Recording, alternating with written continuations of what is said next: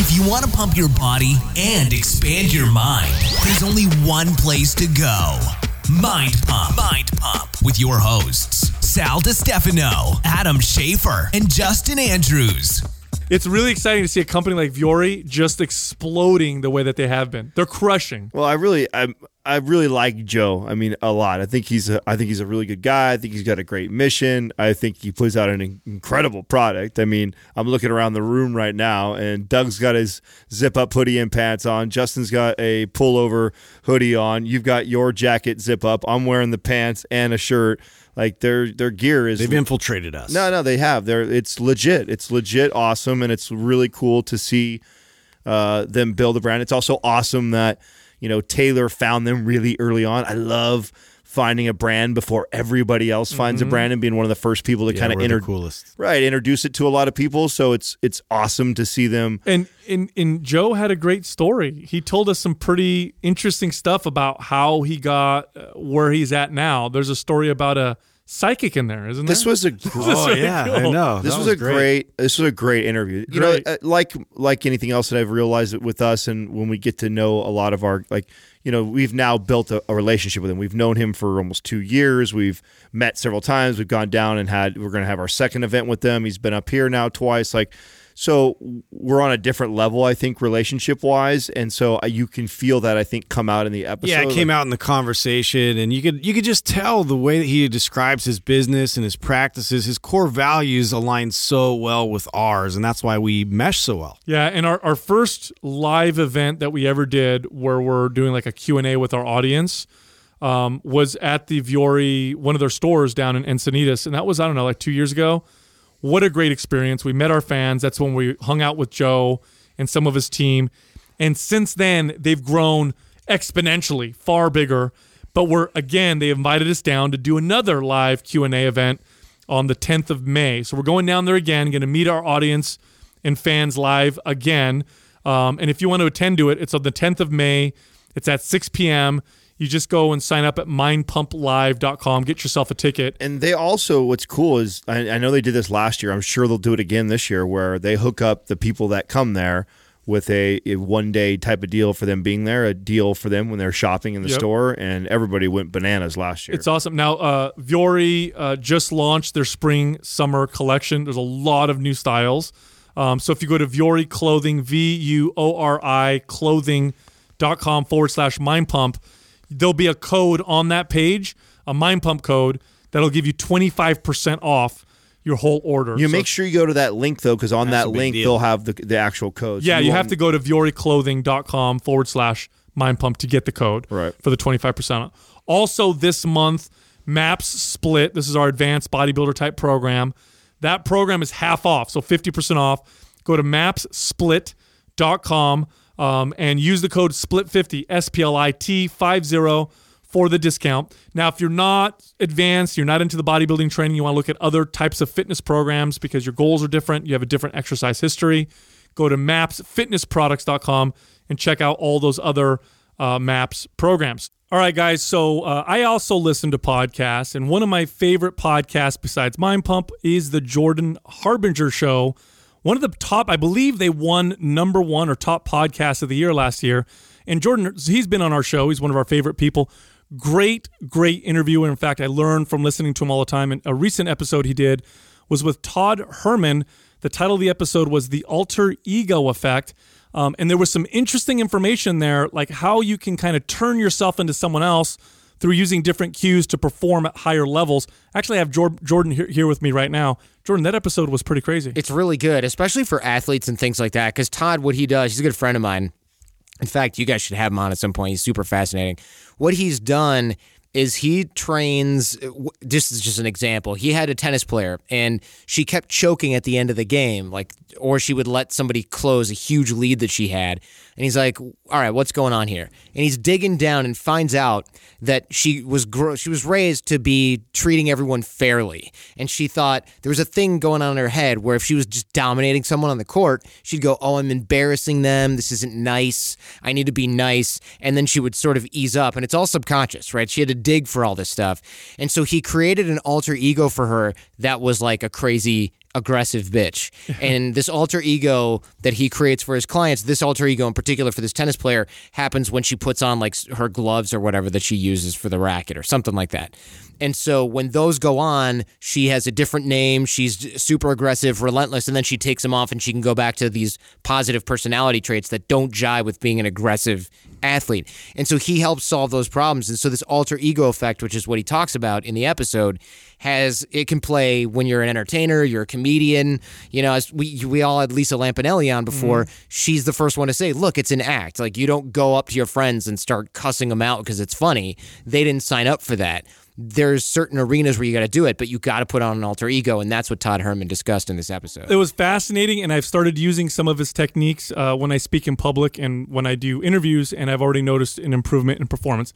Anyway, you got to listen to that episode, The Jordan Harbinger Show. Uh, we will link it in our show notes. So without any further ado, here we are talking to Joe Kudla of Vuori.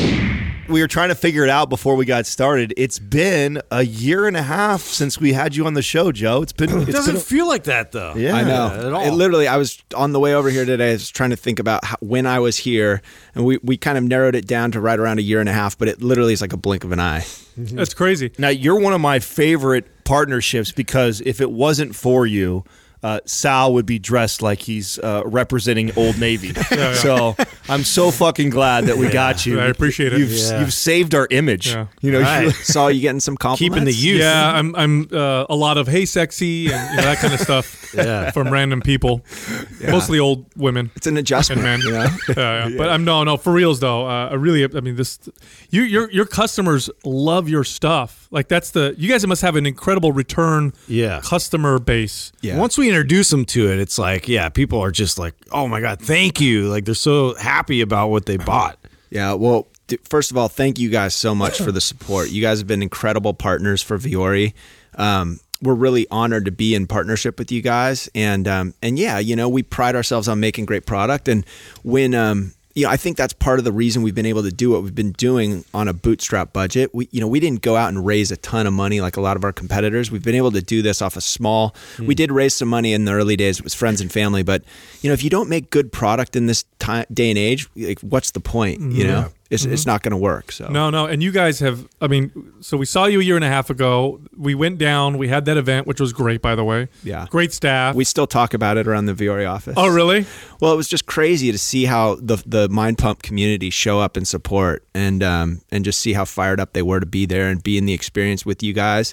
It was really inspirational for us too. You oh, know? That's cool. Oh, um, appreciate it. Yeah. Well, our fans are, are, are crazy like we are. Um, but, uh, but yeah. you guys since then, and this is why I think I got a little confused with how long ago we, because it only has been a year and a half, but it feels longer, not because it necessarily feels longer, but because of where you guys are at now compared to a year and a half ago. What has happened since then? Because you guys are fucking everywhere yeah. now. Yeah. You know, we were just talking about it a little bit off air, but, you know, um, I feel like in business, just a lot like what you guys are doing, you know, you you, you set an intention, you know, you have a, a, a clear vision. And, you know, it's not easy at the start. You know, a lot of people think we've been doing this for ten years. We're we're in our fifth year now. We're starting our fifth year in market selling now. And um, so it happened relatively fast, but it's like you just chip away at it. It's like pushing a ball up a hill. And then all of a sudden, just one day you you do reach that, you know, quote unquote tipping point. And um, and and it starts getting a little bit easier and that ball starts rolling down the hill. And your job as a brand manager becomes more steering it down the hill as opposed to mm. working so hard to make it happen. It's oh, now about, right. you know, putting the right guidelines on it and making mm. sure you're continuing to invest in quality and innovation and all the things that made us successful in the first place. Do you re- mm-hmm. do you remember that that moment of that tipping point? Like, was there was there a feeling around the the office, or do you remember something significantly happening where you're like, oh shit, like we're starting to roll now? You know, it's funny because there's not like one. One specific thing, you know, uh, Nikki Sicilio, our V P of marketing, she's pretty much my co-founder, started the business with me when we were in a garage five years ago. And, you know, we talk about it all the time because we have to kind of pinch ourselves and we're like, what was that defining moment? Um, and it's hard to say, you know, you could point to sales. Like we had a couple days on our e-com site. We broke our e-com site. Um, we we launched a new season and we broke the site and we said, maybe this is, you know, this, this could be the moment.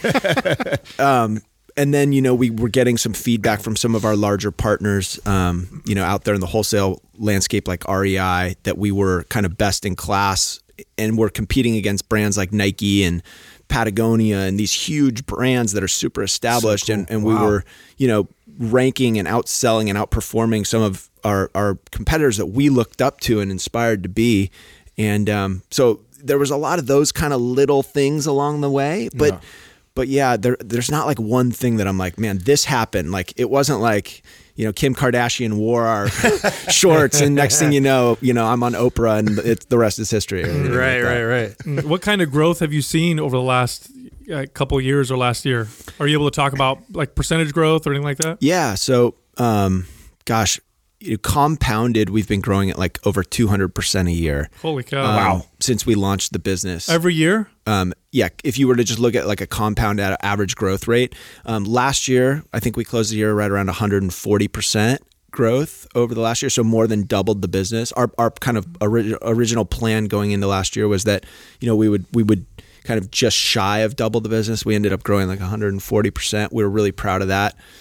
But, um, you know, the crazy thing, you know, was that just five years ago, Nikki and I were working in a, like literally a spider infested um, garage that had no A C, no heating. It was either freezing cold or super hot. There were two of us. Like, it was almost embarrassing to try to hire there because we were, we couldn't, you know, in good faith tell people they were going to work in that space. And now, you know, we just moved into a th- almost thirteen thousand square foot office. We have a our own fitness studio that we're curating full like fitness classes within um, our space for our team. We almost have sixty employees. Wow.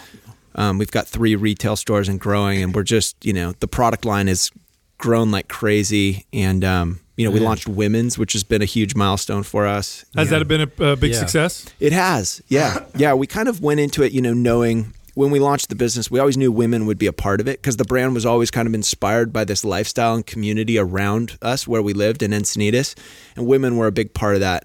But we really saw the opportunity to get into the market from more of a business standpoint to lead with men's, mm-hmm. um, which is a harder market. Well, I guess in some ways it would be harder market because women are the consumers. Yeah, that's right. You well, know? It was underserved, which you saw opportunity, right? Yeah. Yeah. And it was harder, you know, when we launched, you know, I can't tell you how many, you know, when I started the business, I literally took two suitcases full of product. I went to New York City and I just walked around. I went into gyms. I went into yoga studios. I went in anybody who would talk to me. And, you know, I just got no's all the time because people were like, look, Lululemon's exploding. Mm-hmm. I got to address that. I got to figure out how to get my women, um, my female cu- customer out of Lulu and into another female brand mm-hmm. that I can carry. Right. Men's was such an afterthought. Um, so it was definitely, we were early on the scene um, to focus on men's. Yeah. Mm. And, and men are not, as consumers, we're not typically uh, nearly as loyal. So like a female consumer will typically buy a product, like it, and then they'll keep buying that product and show loyalty. Men tend to not do that, but you guys seem to have a very high level of loyalty among the men that buy your clothes. Why, why do you, why do you think that is? Gosh, I, you know, honestly, I, I can't point to anything other than the fact that, you know, when we launched the business, we we set out to make clothes that we couldn't find. And a lot of entrepreneurs say that, and that sounds really cliche. I, I get that. But um, but in my case, it was true. You know, we were all surfers. We were living down in Southern California. We wore board shorts to the gym. Mm-hmm. And while that's great, you know, um, we felt like there was a better product out there, you know, to align kind of that that aesthetic and spirit of kind of Southern California and beach culture and the things that inspired us, but make it with really, really, really good quality materials, better construction, you know, construction that was actually designed for movement and sweat. Mm-hmm. Um And merging those two things, those two worlds, I, I felt like hadn't really been done before. And so it might it, it might be partly that. It looks fresh. It feels a little bit different than kind of what's been going on in activewear. Yeah, I can tell mm-hmm. you my experience. I am not a, uh, you know, like Adam jokes about it, but I'm not a, a loyal co- consumer of apparel or clothing. I don't really care. But I do like things that feel good. So if something feels really good, I like it. And then I get the benefit of my girlfriend being like, whoa, that looks really good on you. I like that t-shirt. She never says that about the t-shirts I wear. So it's like I get to wear something super comfortable. Then people say it looks good. And I know it's consistent. Like every time I get something from you guys, every single time it fits real well. Yeah, and, and I good. think for men, there's been two different options, right? So you have like the, they came out with like sweats, like like shorts that you could wear that were really comfortable. You could wear at the gym, but then it smelled bad after I was done. Yeah. You know, and like, and then you'd have your other shorts that you wore to work or, you know, out for leisure, whatever. But that, like that combo where it's like, I could, I could work out, but then I'm not going to like just immediately stink. I gotta have some time. You know, that was like huge for me. Yeah. What, yeah. No, we, we actually say built to move and styled for life, but that's spot on. You know, we're trying to build transitional product because, you know, in today's day and age, there's a lot of choices, and you know, it's it's nice to be able to throw on a pair of shorts, go for a workout, um, and then just go go about your day. You know, and that we really strive for that in everything we make. Yeah, and then there was a, a, a return policy that you guys have, something like a, a happiness. Can you explain this to me? Because this is kind of crazy to me. Yeah, it's it's actually one of our core values as a business. It's it extends beyond our. Um, our return policy. But yeah, we have a lifetime guarantee on our product. So that's crazy. Does know. anybody else do that in your space? You know, uh, not that I can think of. You know, you, we kind of, you know, Nordstrom has been kind of had that mindset, you know, and they've, they've been known for great service. Um, but, but we, to us, it was important, you know, we want to stoke people out. We want people to, you know, we recognize that buying premium athletic wear is an investment. And we want you to be stoked. And mm-hmm. if at any point that garment's not serving you, you, it's not working for its intended use, you know, we'll take it back or exchange it for something else. That's insane. Absolutely yeah. insane. But that just shows goes to show kind of what I'm talking about. Your your the people who buy your stuff like it so much. Because as a business, I mean, from a purely business standpoint, you can't do something that's going to break the bank or that's going to bankrupt you. Otherwise, you can't continue. Yeah. But you guys have such good... Uh, your people don't return shit. People love your stuff. They come back to buy more. You know it's not going to hurt you. You know you're going to come out with this guarantee, but you know it's not going to happen much because people just love your stuff. Yeah, yeah, sure. You know, you always get the few that are going to abuse a policy like that, but you know, for us, it's more important just to to um, you know, put our money where our mouth is. You know, we claim we make great product. It's one of our core values. We want to lead with great product. You know, we invest so much time and energy in making great product, and occasionally we have issues. You know, we're, we're human. Mm-hmm. You know, we're making products with big factories now, and you know, occasionally there's issues, and when there's issues, we want to make it right. You know, any growing pains since you this, this fast growth? Are you experiencing any growing pains or challenges? Yeah, yeah. I mean, absolutely. Um, nothing catastrophic. You know, we don't have any kind of sheer leggings issues like Lulu had, or you know, anything. Nice subtle jab. Yeah. yeah. If you want to call them issues. Nothing like that, but you know, definitely w- the numbers are getting big. You know, so it's like when you start a business and let's say you're doing five million in sales, a jump from five to ten is still very manageable from a factory. But when you're going to make a jump from say like forty to eighty, you know, that's a big number, you know? So you got to really be in tune with things that we didn't have to think about at, in the early days. You know, in the early days, it was make a great product, market that product, sell that product, deliver great customer service. Now it's, we got to add on, hey, can we even make that many products mm. at our factories? Right. right. You know, cause yeah. they only have so much space. Um, it's not like you just send a purchase order to a factory and they're like, yep, no problem. On the other end comes whatever you ordered. That's right. You got to work with them and understand their capacity. And, and once you maximi- maximize capacity there, you've got to plan to move it into other factories and make sure that their quality standards are up to par. So mm. in the apparel business, when you're really scaling fast, that's a huge concern and, and a place that we're, we're investing a lot of time and energy right now. So how do you combat that? Is there, do you slow down the process of creating new designs? Do you, are you outsourcing? Like, what do you? How do you combat that? That well, you know, the production process. Um, there's a lot of really talented people, and we've been fortunate to to bring on a bunch of them that are very focused on this. And so they're just spending a lot of time out at the factories, talking with them, um, working with them on their capacity, so that we understand on the front end of a season like what our limitations might mm, be. Okay, um, but you know, to to date. You know, we're still relative, you know, when you think about the big brands out there, we're still relatively small and niche. Um, and so we're we're not running into issues where we have to limit kind of our creativity or limit, limit our um, kind of desire to enter new categories or anything like that. But um, it's just something that's always top of mind when we're placing those purchase mm. orders. I was going to ask you about that in terms of the temptation of it, because you are, you know, somewhat competing with these massive brands now. And is there any pull in that direction to like do anything sports related more or, you know, kind of go against the big dogs? You know, we talk about that all the time. You know, the, there's a big debate around, um, you know, like athlete marketing, right? Mm-hmm. And you think about what that used to be, right? The Nikes, the Under Armours, they would tie up, tie up the best athletes. They would distribute their product at mass retail. And then, you know, Lululemon, that was a really defined great model that worked really well. And it still does. But then Lululemon came along, didn't spend a dollar on marketing. Mm-hmm. You know, they were getting product on local trainers, um, yoga teachers, you know, people just out in the community doing inspiring things that weren't paid athletes. And look, Lululemon's become one of the most successful um, activewear brands out there.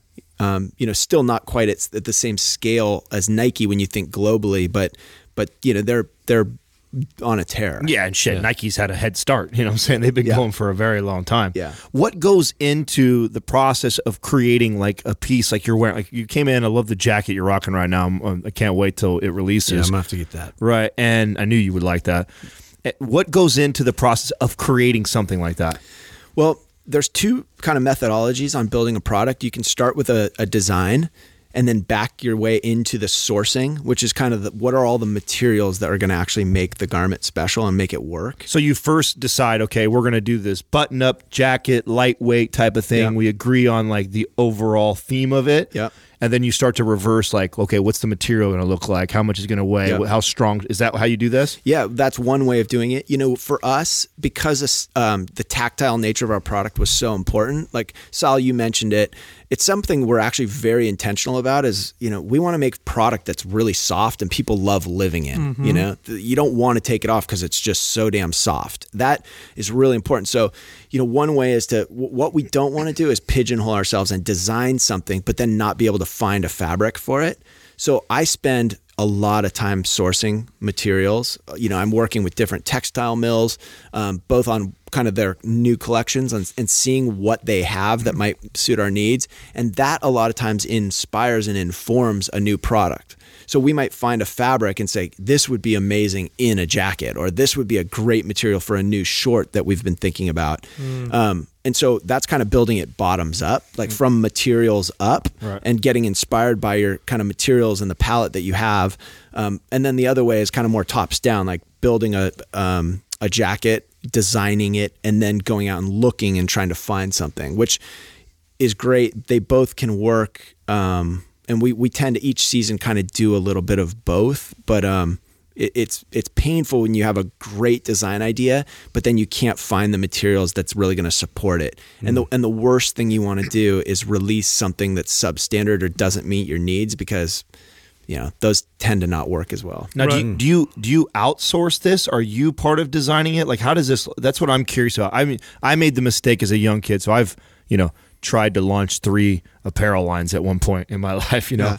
And one of the things that I finally came to grips with and realized is that I have no talent whatsoever in that world. Like, who am I to think that I'm going to compete with Lulu, Calvin Klein, these brands like that?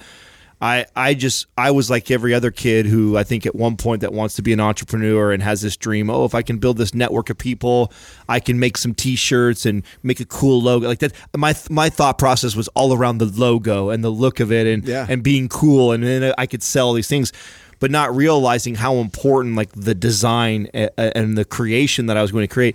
Do you outsource that? Is that you? Are you partnered up with somebody? Do you have multiple people that are designing different things? What does that look like? Well, when we started the business, it was me and one other girl. Uh, her name's Rebecca Bray, and she's a very, very talented designer. And I, I owe her so much um, because she believed in this scrappy little kid that had a vision for a clothing brand. And it's kind of like going to your buddies and being like, hey, I'm going to start a band. We're going to be the next Rolling Stones. Right. You know, it's right. like everybody, there's I've no barrier that. to entry. Like anybody can pick up a guitar and start strumming some chords. Anybody can kind of get into the clothing business. There's, right. there's no barriers to entry. So, you know, I, you know, I, I'd spend a lot of time. I actually had two failed. Well, I, I hate to use the word failed, but I had two apparel concepts that didn't really go anywhere before this. And, um, So I'd spent a lot of time in it, and I just loved product. I loved design. I loved, I, I always felt like there's this part of my brain that's creative that never gets expressed in what I do every day. And I was like, dude, I gotta do, at some point in my life, I gotta jump in with two feet and do this. And Rebecca listened to what I had to say, and she was a very sought after designer. And she said, you know what? I believe in this. I think that, I think that we can do something special. And, and she joined me. Um, and her and I pretty much designed the first several collections just on her living room floor together, you know? And do you believe it? This would have been impossible had you not had somebody like that? Yeah. Right. Yeah. Mm. There's no, I couldn't have done this on my own. Um, I, well, I shouldn't say that. It's possible that I could have. I, I just would have had to acquire a lot of skills and knowledge that I really have, have learned along the way. Yeah. What are some of those? What are some of the things that you've probably pieced together by having someone as talented as her working with you? Well, I think part of it is just learning how the whole process works, you know, how you develop a commercial calendar and a go-to-market strategy. And, you know, when it comes to design specifically, it's like, okay, I'm going to start designing now. I, I need all my technical drawings. We call them tech packs, but essentially all of your illustrations of what that collection is going to look like due by this date. It needs to be handed off to these factories by X date. You need to have a first proto review by this date, and you work yourselves towards like a sales samples, which aligns with the broader market. And so you can, your go to market is like in sync with what all your competitors are doing. Mm. I didn't really understand all that stuff. Mm. And, um, but you know, it's just, pr- it just shows you that like, if you work hard and you believe in something, um, you know, it can happen. Oh. And I, I think we just, I just had a vision for what this thing, I could feel it, not, not with my eyes, but with my gut, you know, it was like down in the gut level, where it's just, for me, what always resonates. It's like, if I feel it and I'm sleeping and every night I'm thinking about it and dreaming it, and I can, I can see it happening. Like that's when I know I should keep moving forward. And, you know, in the early days, it was not easy. We, we had a lot of stumbling blocks, and there was definitely times you can ask my wife, I'd come home and be like, I don't think this thing's going to go, you mm-hmm. know? And um, uh, we have a lot of entrepreneurs that listen to us. And one of the questions that I get all the time is, how do I know?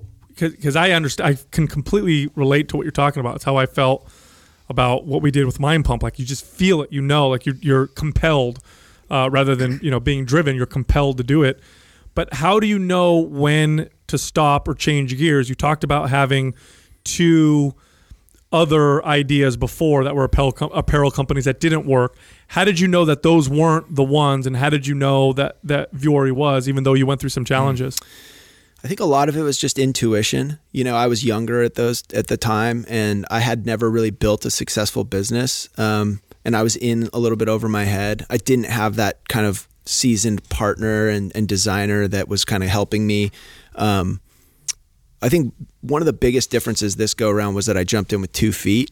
And so I, I, I pretty much cut the cut the cut the bow line, and, and it was either going to work or I was going to be in a lot of trouble. Yeah, and and that really it was inspiring. But um, so you were you had another job with those other ones. Yeah. So you weren't. Yeah, that makes a big difference. Yeah, yeah, I've heard people say that. It's a different mentality, a different mindset. Well, shit, I I used to say it about us when of we course. when we first started. Um, I, I remember there was a, a long time there, and I get it. I mean, everyone's married, kids, mortgages, you know, we had other careers and stuff going on, and, and we're successful. And here we are starting this vision and this venture that we have. And I remember the the boys all, we we're all kind of like, wait, we're like counting the dollars. Like, okay, mm-hmm. It's not quite enough yet. It's yeah. not quite enough for us to just walk away from everything else. And I still believe that, uh, you know, had we done that sooner, I think we would have got to where we're at even faster, because it's, when you commit like that and there's no look, you can't turn back. I, it brings something out of you. I, that, mm-hmm. I don't know if you can get that out of yourself by easing your way in all the time. So I, I can't agree more with that. Now, what when you when those other ones failed, were they completely different ideas? Were they not like the the type of apparel that you're doing now, or were they similar in, in type, just designed differently? Like, what was so different about it? So the first one was a women's contemporary line, believe it or not. And uh, that sounds really weird. What would I, what was I doing involved in that business? But um, it was actually my girlfriend at the time, and we were young kids, you know, in our early twenties. And um, she had just graduated with a design degree, and I was working in this finance job, kind of unhappy. And um, she was like, I'm going to go to work for one of these big design um, houses in L A. And I just said, why not? Just, you're so talented. I like saw the talent in her. I'm like, you're so talented. I'm like, let's just start our own thing, you know, and I'll, I'll back it. And, um, you know, I'll help you with everything you need help with. I'll help you with the business side of things, but, but we can do this. And so we were young kids, and I was working a crazy job where I, I was working like fifty-five, sixty hours a week was kind of a normal week. And then at night we would pour ourselves some glasses of wine, and we would sit there and cut fabric uh, we would have these pattern makers make us patterns, and we'd sit there and cut fabric. Then the next day on my lunch break, I'd drive it down to National City by the border and go to these factories that I developed relationships with, and I'd have them sew up samples, and then we'd come back home, and the next night we'd do a fitting. And then, you know, on the weekends we were driving to L A and shopping, you know, different fabric suppliers. It was just like this crazy bit. Like, I look back now on what I was doing, and it was just absolutely crazy. It was totally not scalable. Like we, we literally, it was destined to, to, to not go anywhere, but it was, it was just like the best experience for me. I, it gave me so much confidence and just like, okay, like I, I I'm starting to see how this all mm-hmm. works. Mm. And I was in my, you know, I think it, by the time we shut that down, I was in my mid twenties, and we had a showroom come to us in L A, and they were like a sales agency, and they said, well, we like what you're doing and we'd like to represent you guys. Um, but here's what it's going to mean. And like the list of things that they outlined, I was like, we're just not ready for this. And I, that was the moment where we were like, we got to jump in with two feet. Um, or we should, we should close, we should stop doing this. And we decided to stop it. And, um, so that was like a women's contemporary line, had nothing to do with what we're doing now. And then the second one, um, was, it was actually called Vuori. It was, I call it Vuori one point oh, but oh, wow. it wasn't athletic in nature. Um, it was a cut and sew t-shirt line. We were, we were doing organic cotton tees, and we were telling stories of awesome people that were up to different things. And we were printing stories on the inside of the tees, and we were, you know, again, going out on the weekends, selling them to specialty stores up and down the California coast. And, um, that one I really believed in. Um, and then the two thousand eight, two thousand nine financial collapse happened. Oh, and um, we just like, Walmart started selling organic cotton tees for twenty-five bucks. And we were like, okay, we're going to, we're going to close this thing. And my partner came to me and was like, look, I'm going to go live in an Airstream and go travel around the United States for a year. and, um, and I told him at the time, I said, Chad, you know, um, look, I said, I, I know that it doesn't seem like it right now. I go, but I think you're making a huge mistake. I go, Vuori is going to be a huge company oh, one day. Shit. Yeah. And I was like, I don't think you should make this decision. He's like, hey, I'll sell you the the trademark for a dollar, um, and and I'm I'm out. Shut up! Wow. Shut up! Really? Do you still ever yeah. talk to you? We gotta go, Chad. yeah, uh, yeah. We see each other occasionally. You know, he lives in uh, the same area that I do, and so we run into each other. And there's no like no hard feelings. Um, right? Of course you know, not. He left. Yeah, he left, yeah. and you know, we shelved after he left. I just literally shelved it, and it wasn't for like three or four years that we decided to relaunch the business with a totally different mission. Hmm. Um, Okay, so what happened in that? Okay, you you shut it down. You realize that he takes off in his Airstream. What's going on in that three-year gap before you decide you're going to reopen this thing? So I had um, another company that I was a part of. It was called Vaco, and it was a, a like a financial recruiting and staffing company. And and that's kind of what I had done. Um, you know, over the course of of my career was. Um, built this staffing company, and it was great. It was super actually successful, and I was making pretty good money. Um, but you know, I just, I, I guess what I grew up with nothing, like, I, you know, not nothing. I had a loving family, great parents, but, but we didn't have any money, and I never had anything, you know, like I, I always wondered what it was like it, um, to have stuff and have money. And my family, we grew up in this little rural town. And then when, when I was in sixth grade, we moved to Bellevue, Washington, which is, you know, where Microsoft was born. It's this very affluent town. So I was like this, like, like little hillbilly kid moving to like this town where there's tons of money. So I always thought like, man, success for me, I'm going to have money. Like I'm going to go out and be successful. It was like this driving force because my family didn't really have that. They didn't really value that. Mm-hmm. And, um, and, uh, so anyway, that, uh, where was I going? That's with burning inside of you probably yeah. for these three years. You're working a job, you're making yeah. decent money, but you probably yeah. got that burning inside. Yeah. So I start, so I started this company with a couple friends, um, called Vaco, and we were, we were making good money. Like we were the third fastest growing San Diego private company oh, one wow. year. We we had like one hundred twenty employees. Oh, I was shit. playing golf three times a week. I got to a point where I was like, man, I'm making great money. Okay, I've kind of accomplished my goals. Mm-hmm. But I just like knew, again, there was just this thing inside me. I was like, this is not what I want to be doing. You, you is- didn't get the meaning that you thought you would from yeah, the money. Exactly. I, I I tied it all together. I'm like, I this doesn't mean anything to me. This is not how I'm going to find fulfillment in my life. And And um, at about that time, when I started having those questions, um, I, I started getting into yoga. I played sports all my whole life and beat up my body. And mm-hmm. a friend suggested I try yoga. So I got into yoga, and um, it was the first thing that was like actually restorative. And I started feeling a little bit better. I got a little more mobility through my back and my hips. And um, that was when I really started to see this. I started putting the, the puzzle pieces together. I'm like, this is a huge marketplace. There's so many people like me who are active and maybe not competing in team sports anymore, but you know, we're going to yoga, we're going to uh, CrossFit, we're training, we're running and living these really kind of dynamic, active lives. And I just felt like there wasn't a brand out there for us. And, and so that was kind of the, the time where I was like, you know what, I'm going to, I'm going to jump in with two feet. I'm, I'm going to bring Vuori back and I'm going to go all in on this. And, um, you know, a lot of people thought I was had literally lost my mind because I had this other business and this lifestyle that I had created, and to walk away from comfort like that, to, to put it all on the line for an apparel business is like, yeah. you know, did you literally like sell your share? I'm out and I'm going to do this. Yeah. Wow. wow. Yeah. Wow. Who was, so who was giving you the most pushback? Were your partners just like, what the fuck are you doing, man? yeah. yeah, I think so. To a certain degree, they probably all questioned. I think a lot of them thought I was going to go leave and start another one on my own. Oh. Um, and I kept telling them, look, that's not what I'm going to do. Um, I'm going to go do this other thing. And people were like, you're really going to start an apparel business? Like, you know, kind of Adam, to your point, like it's like the failure rate on an apparel business is really high. It's a really, really hard business to be in mm-hmm. um, because there's just so many of them. Uh, but I just had to do it, you know? Like I'm, I'm kind of a sucker for those people that say like, when you're on your deathbed and you're looking back, you know, like I always believed that. I'm like, that's going to be me. Like, I'm going to be that guy that's like, I have to do this for myself. And if I fall on my face, I'll find a way to make money. Like that's never been a problem. Like I'm a hard worker and I believe in myself, but I like, I had to do this. I had to try. Do you still remember the, the day when you made that decision when like, like, and what the first thing you, you did, what'd you do? Yeah. Yeah. I mean, it was like, kind of a scary, it's like almost like scary. You're like, start projecting like out, like, wow, like I'm going to, in a week, I'm not going to have an income. Like, yeah. This is, that's real. This is, that, this is going to get real, really fast.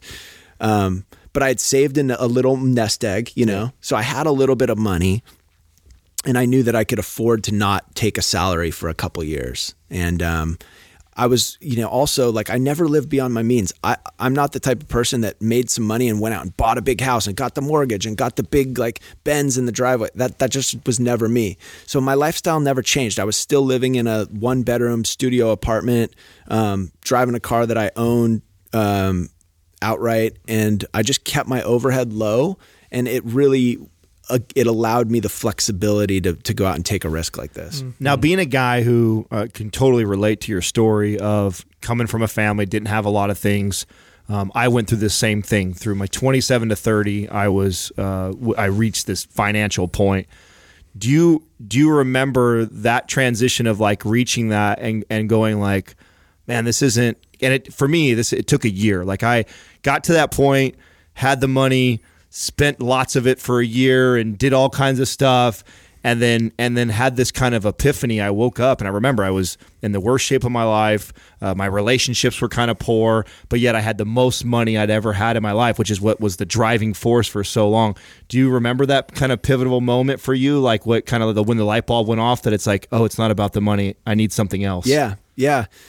I do. Um, I was actually, so I, I got married when I was young, um, and I got a divorce, and I, I got into a new relationship that was awesome in some ways, but pretty toxic in others. And I was partying a lot, and um, I just wasn't feeling super great. And I just remember, so this is kind of a, a crazy story. I'm going to, you guys can choose to go down this path with me, or we can just skip over it. No, but, no um, let's go down it. But I was, I was, uh, I was at a fourth of July party um, for this magazine um, in Laguna Beach, and I'm sitting there and I'm high out of my mind and I'm drinking and just partying with all my friends. What are you high on? Hey man, you went here. Sal's digging for dirt. Man. I don't remember. Okay. good, good answer. Yeah, I'm just trying to paint the picture. That's all. Life, bro. And uh, this lady who had to have been in her mid fifties um, comes up to me and she's like, can I talk to you for a sec? And I'm like, yeah. And she starts telling me all this stuff about my life. And she's like, huh? Yeah, she's just like, you know, you were raised in this family. Your parents were really like spiritual people. You didn't come from much, but you know, you, you, um, you have this business that you're working on with a partner. It has a philanthropic mission to it. Um, and then you have this other business that's making a lot of money. And I was just literally tripping out. Like, I'm, I'm like, who are, wait, I'm like, who are you? And, um, we start going down this path, and, and she starts telling me, she's like, you, you're, you're going to do really, really big things in your life. And the business that you love right now, your passion project, she said, it's going to be very successful. And I was like, yes, that's what I needed. That's what I needed to hear.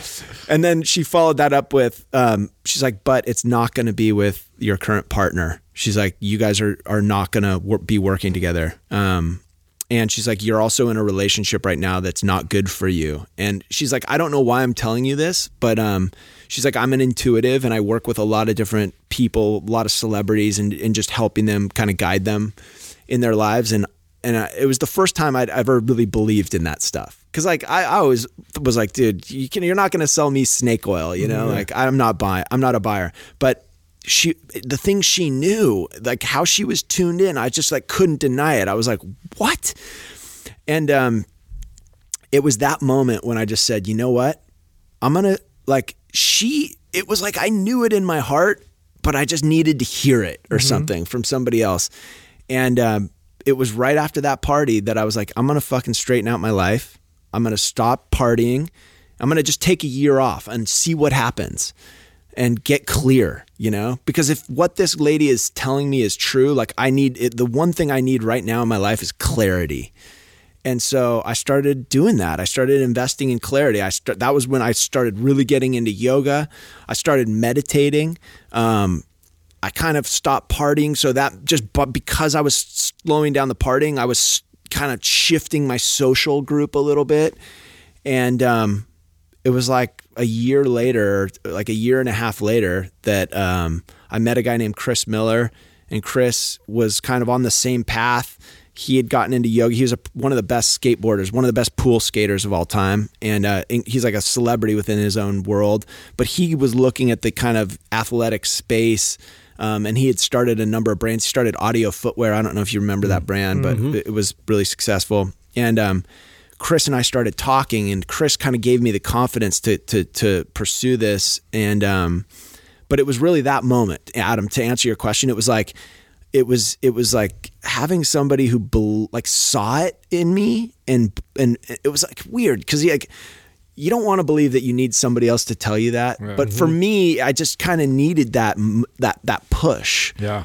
And, and she kind of helped me have that confidence. And once the clarity came, it was like, I was like, you know, I don't know if you guys are drink, drink a lot or stuff, you know, I've kind of gone back. I, I like to have some beers here and there nowadays, but, um, taking a year off of booze was just like, it was like, I was elevating, like I had an untapped energy source, and I was, I was like, I had a lot of energy aligned to go out and do something. Well, it's amazing how, you know, drugs and alcohol and a lot of those things blunt a lot of these, a lot of this stuff. A lot of times you're, you know, most would say that you're, we use these types of substances to to bury something inside of us that we we need to to let out. And it sounds like you had this roaring fire inside of you, and you were kind of blunting it with all these other things. And mm. once you cut that off, it just came undone, man. They, yeah. they can be indiscriminate tools. You know, you're trying to numb yourself, and they're they're effective at numbing, but they numb everything, including yeah. the good. Yeah. Did, who is this woman? Did you ever talk to her again? Did you get yeah, her name? Some kind of oracle? Yeah, yeah. She actually kind of became a life coach to me for, for you know, it was weird because I, I wasn't paying her, and that's actually what she did for a living, but she was like, I, for whatever reason, am feeling compelled to help you, and I see it so clearly for you. I'm going to be in your corner. And so we started doing weekly phone calls, and That's it was just crazy. like, it was just like little check-ins, and she would just kind of keep me fired up and keep me going down this path. And, um, it really was inspiring to me. And so, yeah, we still keep in touch. That's so wild. As a matter of fact, I reached out to her, you know, every once in a while, and, and like, you know, when you're moving really fast, you're like, you have these moments where you slow down and you're like, wow. Yeah. Like this, it's happening. Like everything that that lady told me is happening. I just had that, that moment. So I reached out to her and I was like, man, I owe you so much. And I was just like, I am so appreciative for you, you know, That's like you, you changed my life and everything you said came true. I, I just, I can't believe it. You know, that's mm. so wild. It fucking yeah. gives me goosebumps. Yeah, that's right crazy. Now. No, that's yeah. A- can you ask her about us? Yeah.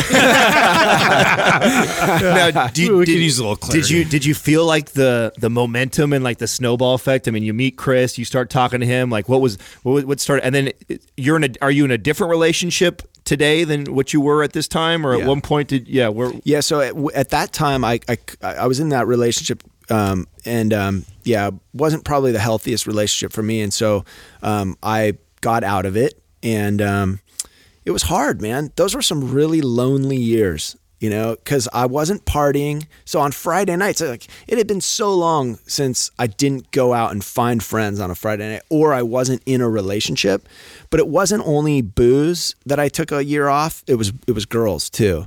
So I, I wasn't dating. No matter who came into my life, no matter how amazing they might have appeared, I was like, no girls, no booze. So that meant a lot of Friday nights, I was just twiddling my thumbs, you know, like looking for a sober buddy to like go catch a flick with or something. You know, I mean, it's like, it was, it was not easy, but I just, I took those moments to just journal and just work on myself and, um, do things, do things that were healthy for me.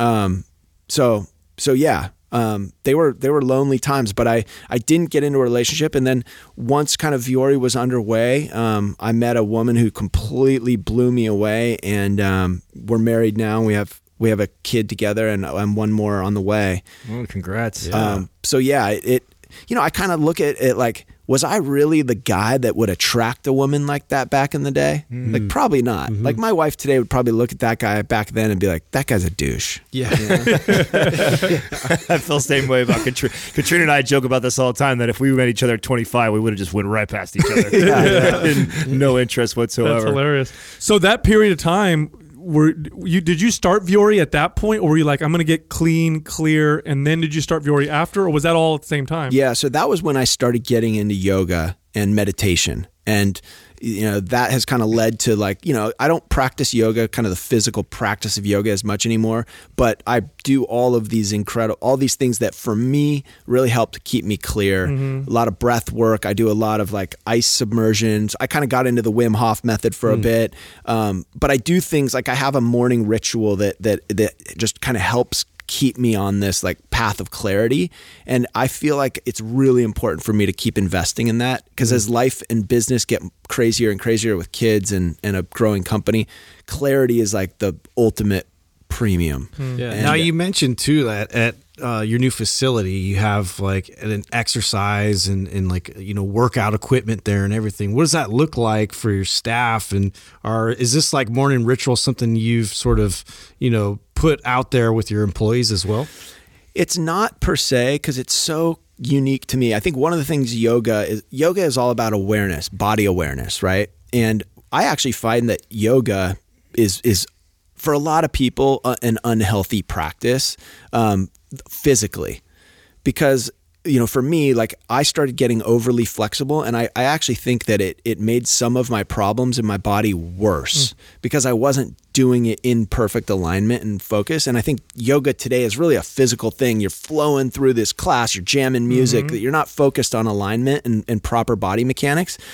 And, um, so it wasn't until I, I met a guy named Mike Stromsness down in San Diego. He owns a gym called Neutrility, and, um, his Instagram's The Enlightened Savage, but he's a, he's a rad dude. And, uh, he had been working with some professional surfers that I knew, and, um, they were like, you should really go talk to Mike and he could help you with this. Kind of, I have an unstable, um, sacrum, and my, my back goes out really easily.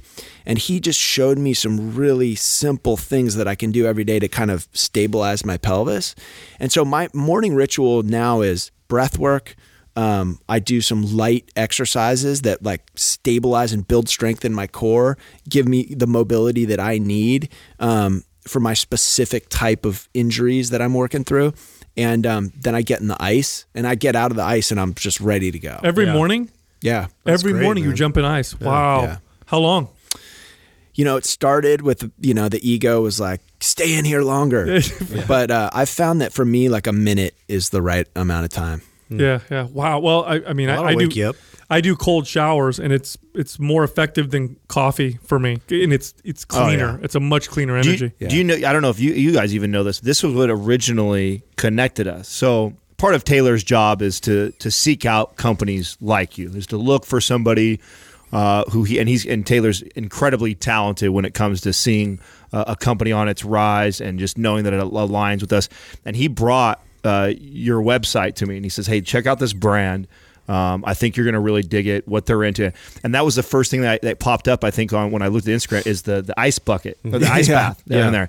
And it was right at the same time that we were actually having Wim Hof training coming on in here. Yep. And right away, that's what initially I said, okay, I'm interested. Like, I want to know if this guy's already on this. I already know he's probably done work into working inside and things like that. Like, his va- there's a good chance his values align with ours. Yeah. So that was really what what drew us. I mean, you could have just been another, because Taylor brings shit all the time in front of the, the desk and says, hey, check this company out, check this company out, check yeah. this company out. And I said, yeah, dude, let's let's make the connection. Let's see if there's something there. Um, and I don't know if that wasn't there. I don't know if we would have ever connected. And it's it's wild to mm-hmm. sit here and listen to your entire story, but how much we're alike and how much we're, we mm-hmm. align is, is is amazing. And that's a big part of it. I think that you value uh, you value that. That's our, our a lot of our our core values are very, very similar to your guys' core values, which has made this uh, such an incredible uh, partnership. Now, what is uh, you did something too? I want to get into where you did the reverse of what, you know, businesses or clothing lines would have done twenty plus years ago, which is the start brick and mortar, and then you potentially get into the online. You guys started online, but now you're starting to venture into the brick and mortar. Tell me a little bit about that process. Why do that? What's the strategy behind that, and what that it's been like for you? Yeah, absolutely. You know, going back to um, kind of the start of the business when, you know, we, I was taking those samples around to, you know, we call it wholesale, but those are kind of other brick and mortars. Think of like Nordstrom or R E I. Those are like our wholesale accounts. But, you know, I was taking product around and people just didn't, they weren't interested. You know, we were too early to the category. It's funny because now they're all focused on it. Now activewear is a big part of everyone's business. Mm-hmm. I don't care if you're an outdoor shop or, you know, you're a fashion boutique, you've got some activewear in your store. But at the time, you know, it was a little bit before that. Um, so, so we had to figure things out, right? Like our business plan when we had originally launched was that wholesale would be a big part of it. And when we got out there, it was tough sledding. And then we realized that the accounts that did bring in the brand, you know, they didn't know how to merchandise it. They weren't focused on it. It was just, sl- it was pushed into the corner. And so we, we had to think on our feet. All right. Like, how are we going to pivot this business and make this thing successful? And those were the days where I started getting really scared, you know, and wondering if we were actually going to make this thing go. And, um, through, you know, talking with some of um, my mentors, you know, we decided that with the money that we had left, we were kind of dwindling down to the wire, and it was going to be hard to go out and get more money with what we have, what we had proven to date. We decided we're going to take all the rest of our money and we're going all in oh, shit. on digital marketing. We're going to, we're going to put this money into the Facebook engine, and we're going to find out if people come to our site and if we've got something. Hmm. And we used kind of a yoga messaging because we were like, there's a lot of guys into yoga. Um, they're an underserved market. And so we we kind of used that as our entry point in our communication. It was like men's yoga clothing. And we quickly learned that we were on, like, it was like the first money in was like a dollar or so. We'd put a dollar into Facebook, we'd get a dollar in sales. And so we were losing money. It was like giving product away pretty much. Mm-hmm. But we were like, okay, people are buying. Then like a couple months in, we put in a dollar, we get two dollars back. Oh, now we're working. And I was like, okay, something's starting to happen here. We're getting some of those early adopters. They're buying a second pair. Mm-hmm. Um, and then before you know it, it was like we were putting a dollar in and we were getting three dollars yeah, back. Cool. And we were putting in more and more and more. And now, I mean, we're putting in a dollar and we're getting five dollars back. And we're um, at a at a very, very big scale.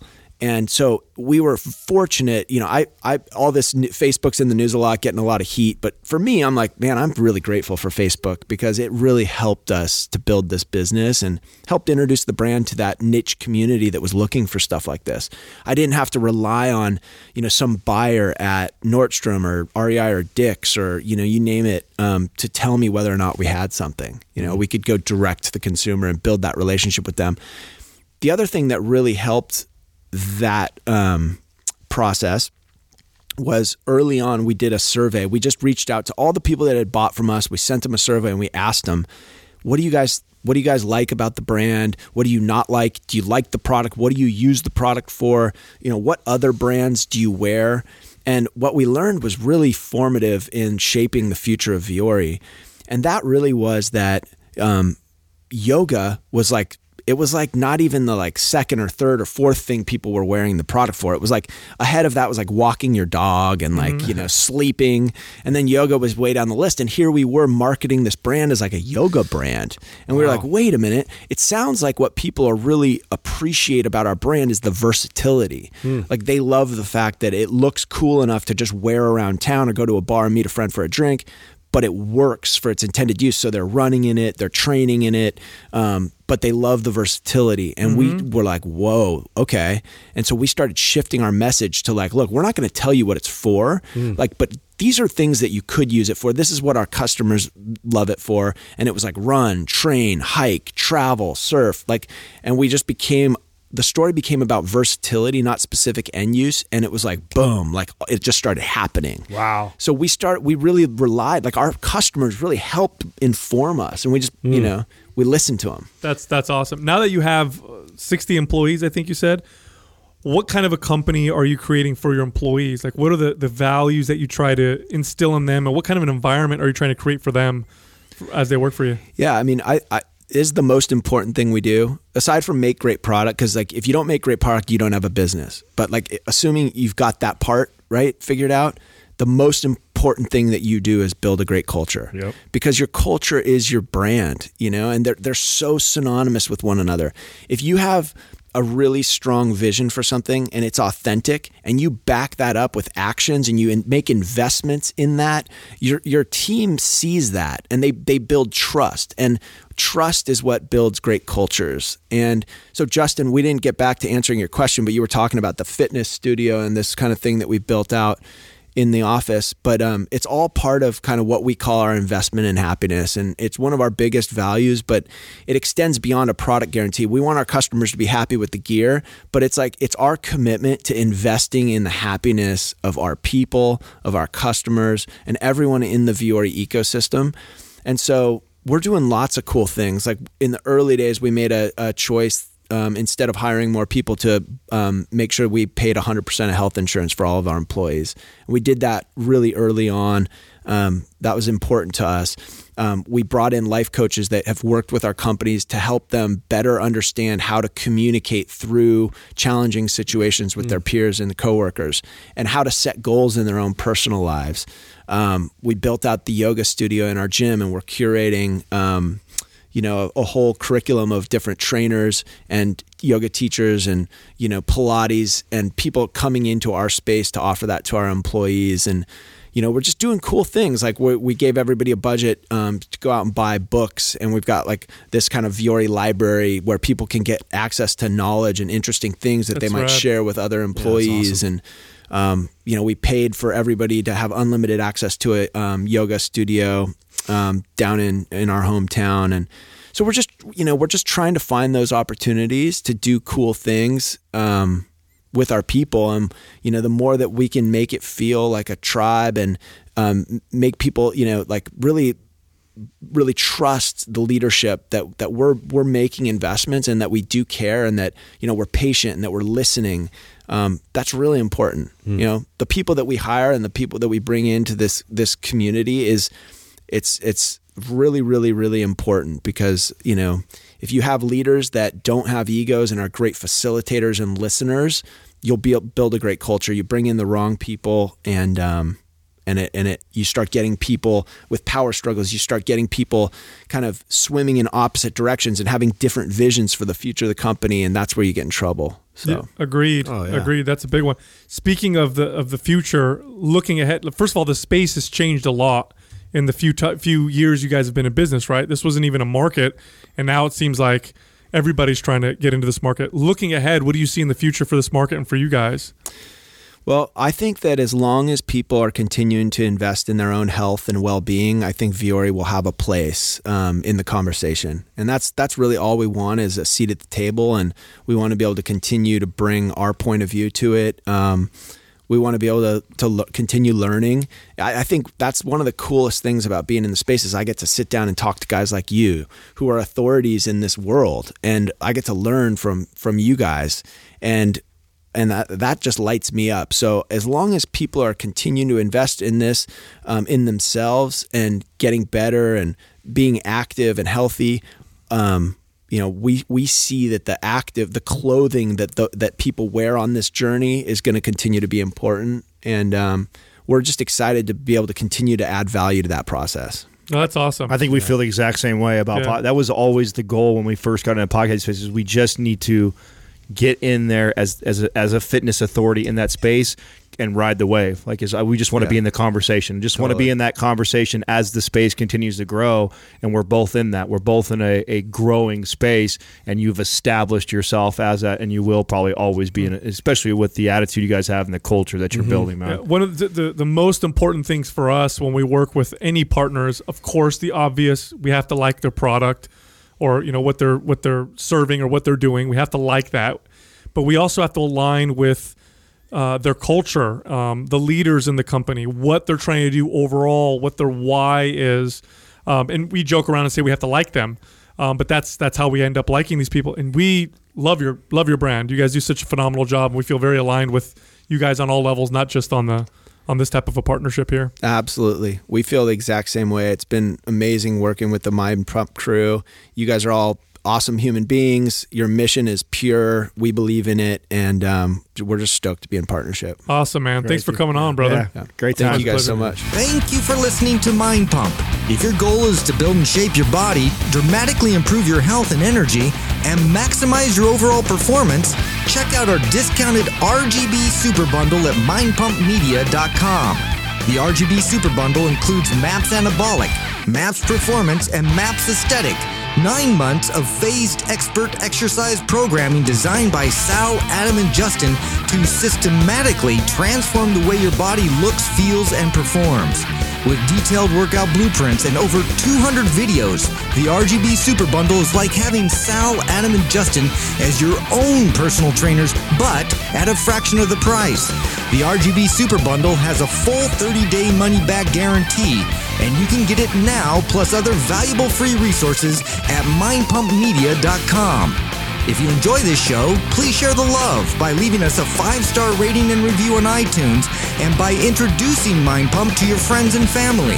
We thank you for your support, and until next time, this is Mind Pump.